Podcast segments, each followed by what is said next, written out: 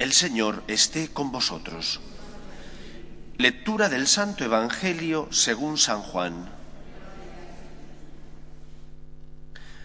Este es el testimonio de Juan cuando los judíos enviaron desde Jerusalén sacerdotes y levitas a que le preguntaran, ¿tú quién eres? Él confesó y no negó, confesó, yo no soy el Mesías. Le preguntaron, ¿entonces qué? ¿Eres tú Elías? Él dijo, no lo soy. ¿Eres tú el profeta? Respondió, no. Y le dijeron, ¿quién eres? Para que podamos dar una respuesta a los que nos han enviado. ¿Qué dices de ti mismo?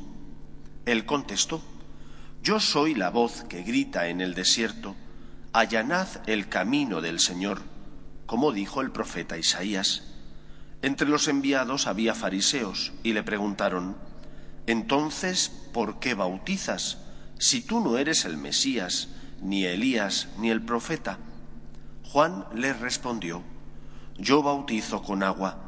En medio de vosotros hay uno que no conocéis el que viene detrás de mí, y al que no soy digno de desatar la correa de la sandalia.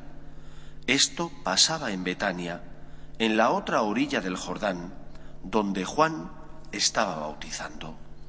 Palabra del Señor. Hemos celebrado recientemente el nacimiento de Cristo. Sin embargo, como Juan dijo a aquellos que le preguntaban quién era él, el Mesías está entre nosotros y no le conocemos. A veces se puede dar esta paradoja, que profesando, diciendo que tenemos fe en Dios, celebrando la Navidad, con buen sentimiento, Cristo pasa y puede pasar desapercibido a nuestros ojos. Cristo pasa, pero pasa como de forma velada, de manera que no somos capaces de descubrirle. Y esto ocurre al menos en dos ocasiones o circunstancias.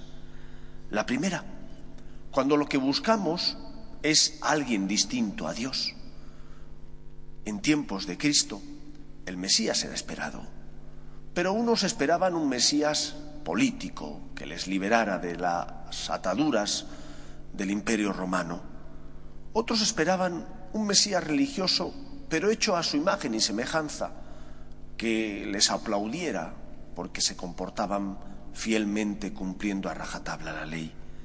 Pero no querían un Mesías incómodo, no aceptaron las palabras de Cristo que para ellos eran difíciles, puesto que venían a transformar el universo, puesto que venían a cambiar la relación entre Dios y los hombres.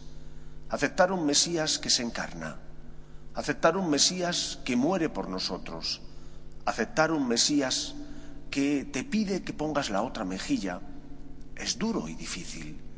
Y puedes correr el riesgo de decir, a mí este tipo de camino que me ofrece no me satisface ni me gusta, porque es incómodo, porque cambia mi manera de pensar, porque prefiero otra cosa.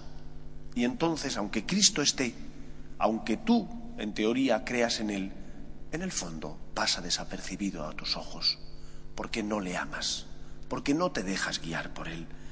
Y hay una segunda circunstancia en la que Cristo pasa y pasa desapercibido, y es cuando no somos capaces de descubrirle en la imagen, en la cara, en la presencia de aquellos que están a mi lado y necesitan mi ayuda, mi colaboración, necesitan la misericordia.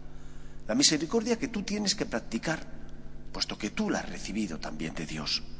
Cristo pasa, pero está a veces de incógnito, no porque Él quiera estar de incógnito, sino porque nuestros ojos están demasiado cerrados para poder descubrirle. Abre los ojos, los ojos al verdadero Salvador, a aquel que viene a transformar tu pobreza. Fíate de Él y abre los ojos también a ese Cristo que está presente en el que te necesita aunque a veces sea incómodo, porque pide de ti esfuerzo, sacrificio, entrega, dedicación, pide de ti, en definitiva, amor y misericordia.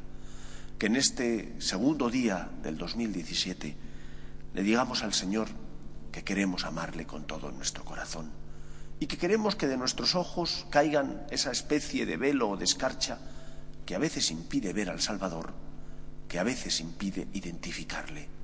Cristo está, pero a veces no queremos verle. Pidamos al Señor con humildad que Él quite de nuestros ojos ese velo para que podamos verle claramente y por lo tanto seguirle. Que el Señor nos ayude. Nos ponemos en